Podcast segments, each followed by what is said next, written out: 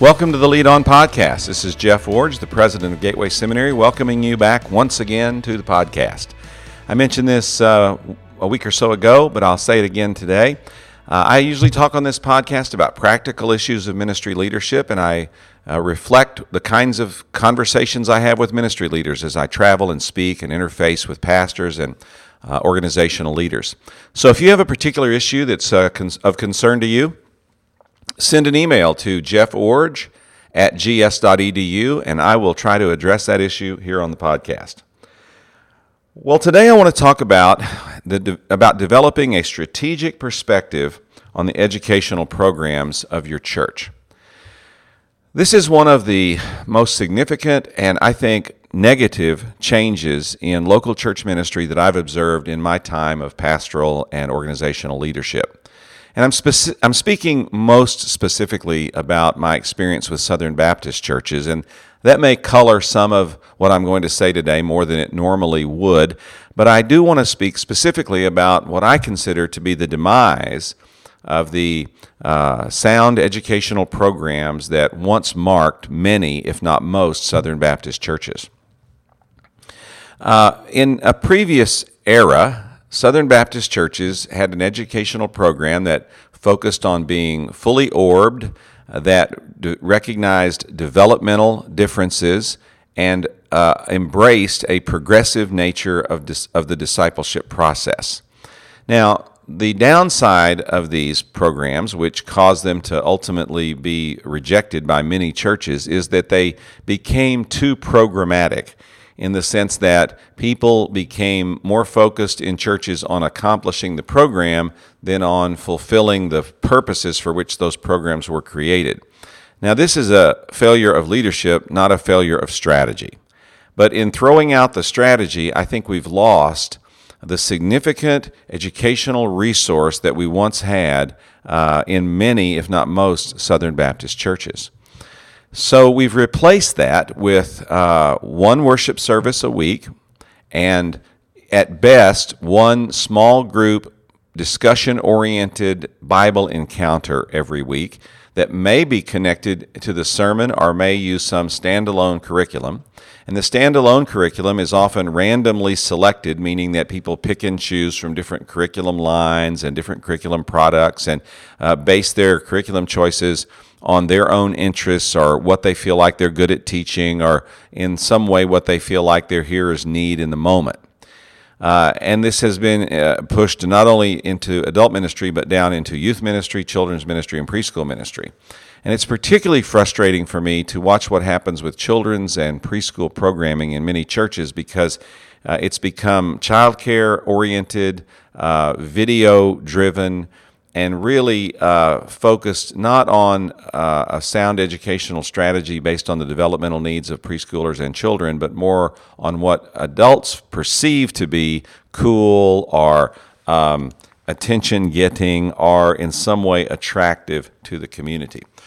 It strikes me as interesting that most schools, public or private, haven't made this same mistake, but the ch- that the churches have made in reprogramming how their how children are educated.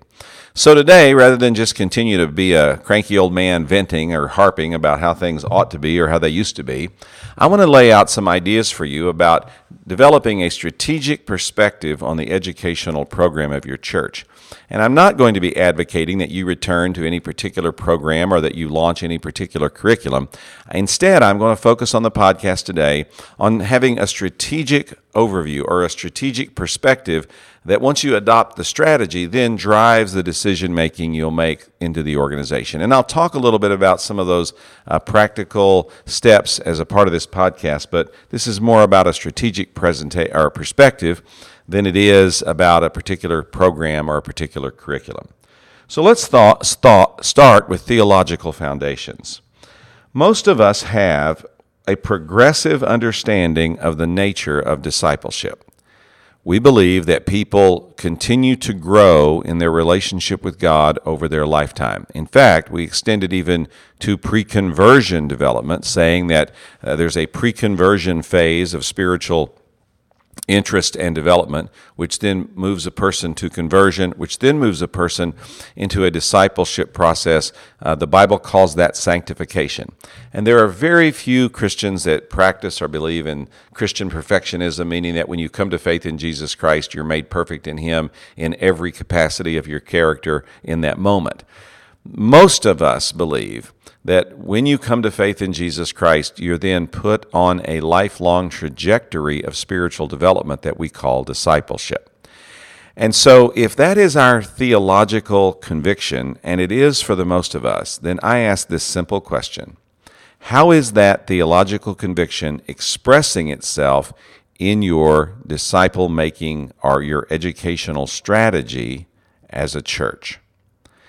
If you have a progressive understanding of discipleship that extends from pre conversion to conversion to a lifelong uh, process of sanctification, if you have this progressive nature of discipleship, then don't you also have to have a an educational structure which recognizes this progressive nature and facilitates it as much as possible, meaning that in your preschool and early childhood curriculum design, you have a plan that recognizes these persons are in a pre conversion mode of developing an understanding of God, an understanding of themselves, and an understanding of basic issues of how they can relate to God.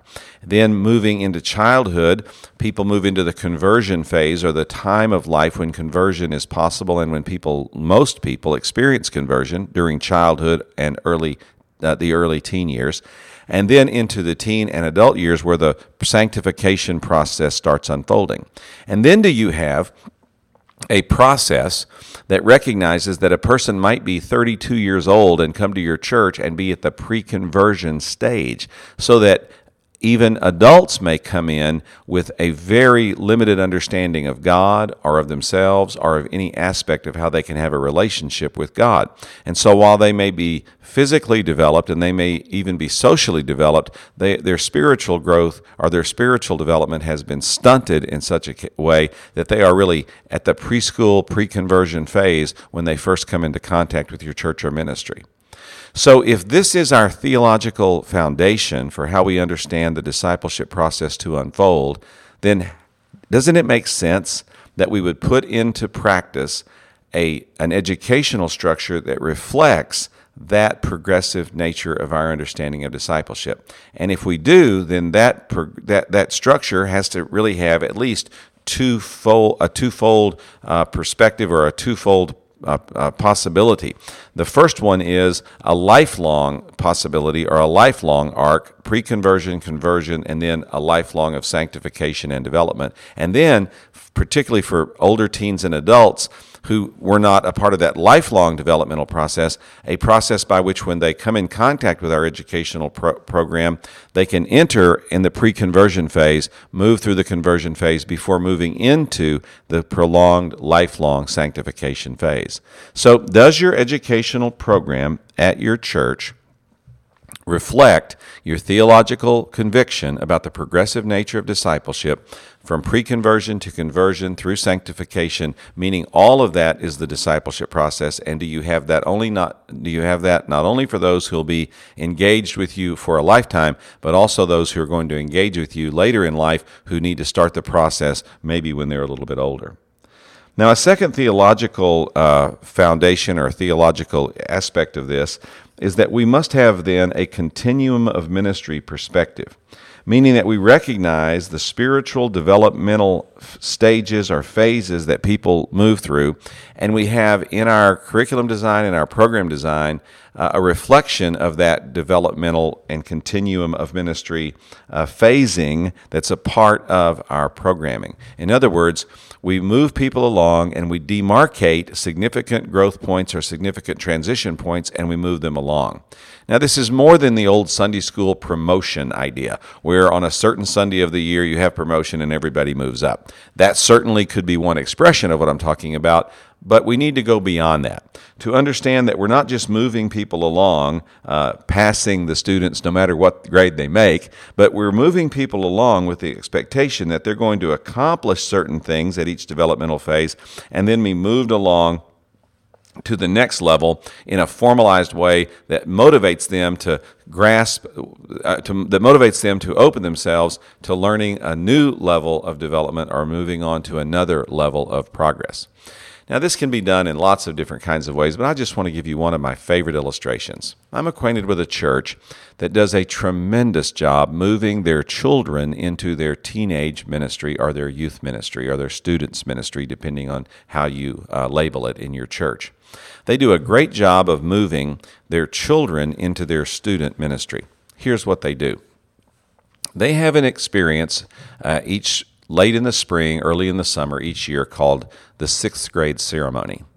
And this is a dress up event. Sixth graders are invited to uh, come in their best clothing. Uh, parents dress up for it. It's a Sunday night worship service at the church. Uh, the the uh, church recognizes the sixth graders by name uh, and talks about their, their development, their, their development in the church's processes, their development in their school processes, and recognizes them for uh, how far they've come and for the growth they've achieved. Now, some of these kids are new to the church, new to, the, new to Christianity, and so they make that, claim, make that clear as well. But every single child is recognized individually.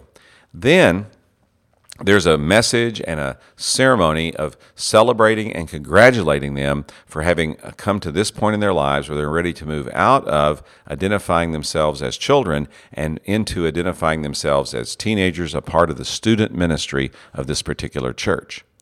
Now, uh, as soon as the sixth grade ceremony ends, all of the sixth graders are escorted out of the facility and put on uh, a bus and the church rents a school bus for this. So they go out of the out of the, the service uh, to applause from everyone, and they all get on uh, this school bus. And they've been told to bring with them their backpack, a change of clothes, and basic things because they're now going to their first uh, student event, which is an overnight lock-in for uh, the uh, for them and for the youth group. That's why they normally do this early in the summer, right after school's out, so they can have this kind of a Sunday night, Monday morning event.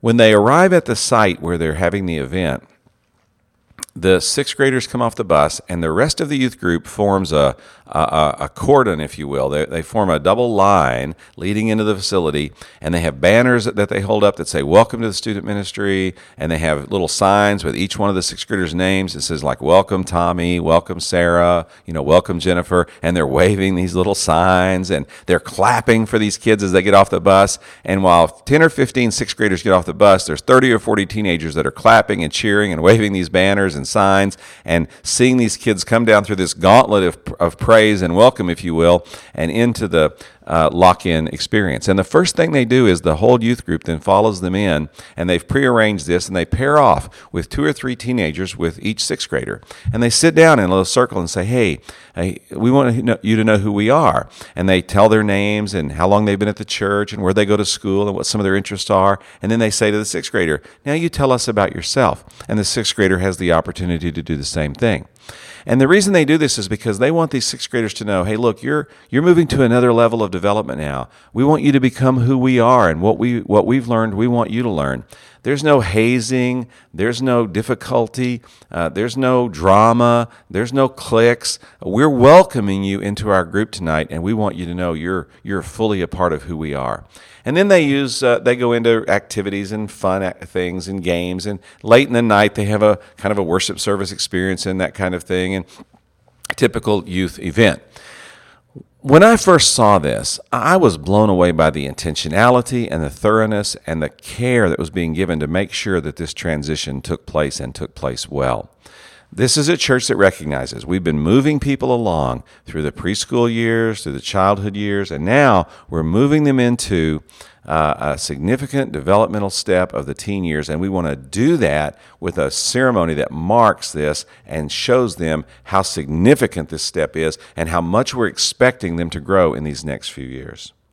And then another part of this expressing our theological understanding and the progressive nature of our program design and this continuum of ministry design where we move people along through the process, I want you to also uh, focus on a climate of personal development, recognizing that each person is an individual. And so, while we're going to have this grand strategic design and we're going to have a program that reflects our theology, we also have to understand that every single person is going to need some individual help along the way to stay on track and keep developing spiritually. So, while you're moving from the macro to the micro, if you're moving from strategy to programming, you also have to move, remember to personalize this so that every uh, so that everyone has someone who along the way checks in with them, contacts them, and helps them with individual issues. This don't ha- don't ha- doesn't have to be overprogrammed. It can be a Sunday school teacher, a small group leader. It can be a, a youth leader who's assigned a certain number of teenagers to keep up with and minister to on a regular basis. But it's just someone making sure that someone's asking them personally about their development. I remember when I was in the sixth, the seventh grade and I first became a Christian, that I had an, an older man that was my Sunday school teacher. I don't remember him being a great Bible teacher. I do remember him coming to my house occasionally, knocking on my door and saying, Hey, Jeff, uh, just thought I'd drop by and talk to you for a few minutes and just see how you're doing. And he would say, How things going in your family? How are things going at school? Uh, what are you learning at church that's new for you or that's confusing to you? Uh, how can I help you to follow God better? He just asked me simple questions like that. It wasn't a formalized mentoring program or something I had to complete a workbook or uh, make a check mark on a chart. It was just a person who every two or three months would check in with me personally and say, How's it going? And he'd ask me some direct questions about different areas of my life, especially about my spiritual development and growth. And frankly, I don't remember having long and profound conversations with him, but I do remember having repeated conversations, and I know how much those meant to me. And I could think about a couple of other guys that were the same kind of persons for me that were either small group leaders or Sunday school teachers or in some way in youth ministry assigned to take care of uh, keeping up with, with me in a relational way. And just every now and then, them checking in with me kept me going and helped me understand this church cared for me on a personal basis as well. So when we think about the theological foundations, for what we do in our educational programs, I want you to think broadly about the the uh, pro, the uh, progressive nature of discipleship from pre-conversion to conversion to a life of sanctification, and that our programs must uh, connect with that over a lifetime, and almost also must connect with people who enter that kind of process later in life, with both kind of developmental options available to them. And then uh, moving from the micro down to the macro, in the context of that, somehow in our structure we have to have it uh, we have to have a, a, possibility that a person can be connected with individually. And whether that's an outreach leader or a follow up person or a Sunday school teacher or a small group leader, but someone who, not every day, not every week, not even every month, but periodically is checking in with people individually to encourage them, answer their questions, and make sure they're effectively engaging this process. Now, as you're doing this, I want to talk now practically about what are some issues structuring an educational program that grow out of this kind of strategic view that I've been giving so far. Well, I would say that it's important to structure your educational program by listening to developmental specialists and education specialists rather than doing something that seems popular or doing something that seems like it'll meet the needs of uh, adults in your church that may think they know what's best for children or anyone who claims to be an expert based on their past experience. Now, not denigrating past experience or denigrating the input of others, but it's important to recognize developmental stages and to create learning environments and curriculum design that meets those developmental needs. I'll give you some examples of mistakes I commonly see made, and it's probably because I'm married to a preschool specialist uh, that I recognize these. But when I walk into a preschool classroom and I see a wall with a huge mural, like a Noah's Ark mural, I shake my head. There's no three year old child who cares about a Noah's Ark mural, and it doesn't do anything for them educationally, and it doesn't help them to have a better learning environment. A three year old child sees the wall sees the wall from the floor up to about two and a half to three feet, and that's all they see. And so, what really matters is what's on the wall at their eye level in their classroom. And it's better to have a, a plain beige wall, but have things on the wall from the three foot down level that they can see, that they can touch, and that are scaled to their size so that they, when they see it, they're not overwhelmed by it, but they see it as something that they can learn from and take in and process through their, uh, through their developmental eyes. Another one I see is lots of preschool rooms just have way too much furniture in them preschool children are often kinetic learners, or even if they're not primarily kinetic learners, they have a kinetic need to be involved with what they're by, with learning by doing. Uh, that's why good preschool classrooms have uh, uh, areas on the floor for children to build things, to model things, to put things together. Uh, that's why there's a lot of opportunity for role play in a child's in a preschool classroom, like a kitchen center, painting center, or a, uh, a, a, a, a, reading center where they can actually enter into activity and be a part of something rather than just having it done for them. And so these are simple kinds of things that I often observe. And again, it's probably because I've been married to a preschool specialist all these years. But in every age level preschool, children, teenage, adult there needs to be an understanding of the learning environment and what needs to happen in that context. For example, when we built the seminary, uh, we asked our faculty to do some some specific research on adult learning environments, and we had our architect uh, design the paint schemes and the furnishings in our rooms for adult learners, not 18 year olds just coming out of high school. That's not who's in our classrooms. Our classrooms are full of students average age 35, which means many of the students are 50.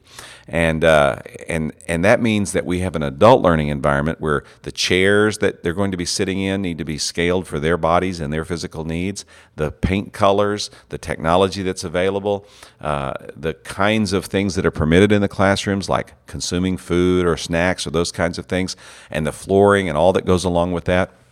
This is what it means to design an adult learning environment. And so, thinking through these issues requires a developmental specialist who can look at your situation and help you uh, to do it well. And you say, Well, I can't afford that. You don't have to afford it.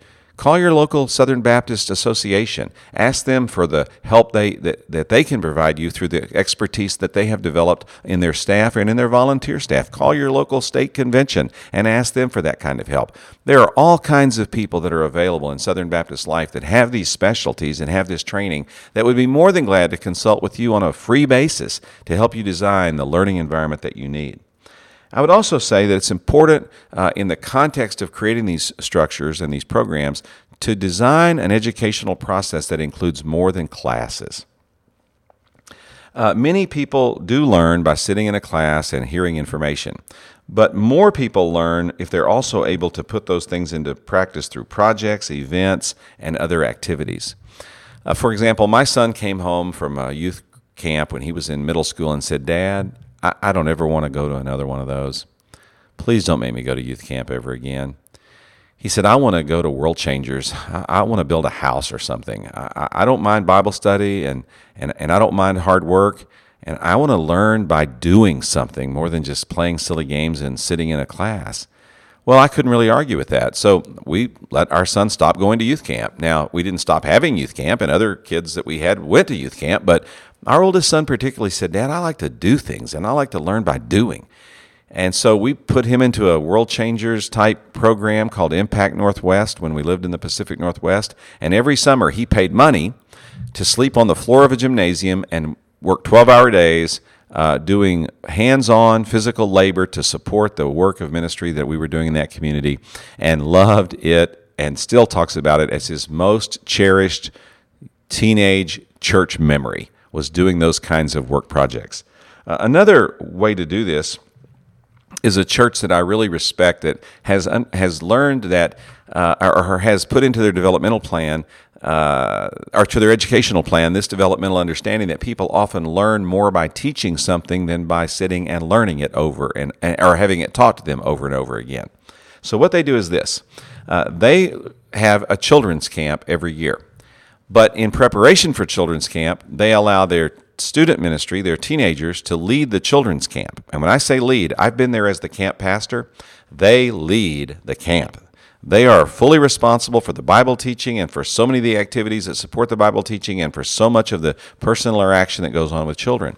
Now, these teenagers go into a training program every January or February, and from January or February through March, April, May, every week they're in a training program, not teaching them something from the Bible, but teaching them how to teach others from the Bible. And they spend those three months developing their lessons, developing their activities, learning how to use the curriculum that's been provided, and really focusing on becoming skilled teachers that can lead a summer camp. Now, when they go to camp, this is where it's really cool. The seventh graders teach the first grade. The eighth graders teach the second grade, and so on. And the high school seniors teach the sixth graders. And so you have this developmental process taking place where as I get older, I'll keep teaching older children. And as I'm developing more, I'll be teaching people who are also developing more. And this church has been doing this for years so that it's built up this healthy process of training teenagers to be teachers and leaders and in the process of doing that, they learn themselves so much about the material that they're preparing to teach and lead. And then when they go to the summer camp, they have this experience of being a teacher and a leader and having full responsibility for making sure that happens in the camp context. And then over the development of their years in the student ministry, they keep moving up each year to another grade, which challenges them to keep learning and keep growing. Is it any wonder that this church has produced significant numbers of young adults who go into ministry leadership? Why? Because they've trained them and used them so effectively in their camp program over the years. That's what I mean by uh, that's two examples of what I mean by developing a educational program that does include classes, absolutely but also includes other learning opportunities like doing and learning by doing, my son's experience, are learning to teach and guide others and learning the material while you're learning how to teach others, but then having to teach it to others and learning the developmental process of becoming a leader through that experience. So you may say, well, we can't do that because we don't have that big of a church, we can't do a full camp. Why not impl- apply this same principle to Vacation Bible School? So that your student ministry become primary workers for you in the Vacation Bible School context. And you may say, well, how did the adults relate to all this? Well, uh, every one of those groups at the camp I've just described had an adult coach uh, that met and was in the room and was able to troubleshoot and problem solve and, and, and help the teenagers do the project. But these coaches had also been trained not to step in, not to take over, and not to uh, subvert what needed to happen, but to coach and help and strengthen so these teenagers took the responsibility and followed through on what they had been trained to do uh, during the training program or training process. Well, I've talked about some theological foundations and a couple of practical ideas about what this looks like when you develop a strategic perspective on your educational program. The last thing I want to say is this, and I want to say this spe- specifically to pastors. You have to also personally invest in this process. Now, that doesn't mean you teach every class or go to every training. But one of the best things you can do as a pastor to communicate to the educational leaders of your church the value you place on their work is by showing up from time to time. Uh, appropriately arrange times to visit classes. Step into training opportunities and either help lead the training or com- congratulate and motivate those who are involved in doing that training. People that are learning to lead and are experimenting with these leadership opportunities, like I've just described this youth group, uh, step into those opportunities and let them know how much this means to you and to the church and how much you observe this being important in their future spiritual development. Uh, pastors don't have to lead the educational programs of their church by that I mean they don't have to be the administrative guide who shows up at every meeting, chooses all the curriculum, makes sure everything gets taken care of, and uh, and and all the slots are filled. That that's not necessarily your responsibility, although it may be in a very small church, but it doesn't have to be your responsibility. But it doesn't mean because you're not responsible for the detail of it that you can just hand it over to someone else and not invest yourself personally in it. So find strategic ways to encourage your education leaders, to help them think strategically about what they're doing, to support the development of this kind of uh, overarching strategic design that I'm advocating, and then to show up personally, engaging people in this process and helping them know that you believe in it and you think it's an important part of the total work of your church. A strategic perspective on an educational program is what we need. This hodgepodge idea of picking and choosing this class and that curriculum and this uh, literature and, uh, and, and, th- and that approach, this video or this babysitter, that's not going to produce disciples like we need. And so, while I'm not saying we have to go back to the old programs or the old ways, I am saying that we need to go back to the old strategy, which was an integrated program of educational development that reflected our theological convictions about the disciple making process. And if we can do that, we will continue to build the disciples we need for future churches. Hey, think about it. Put it into practice when you lead on.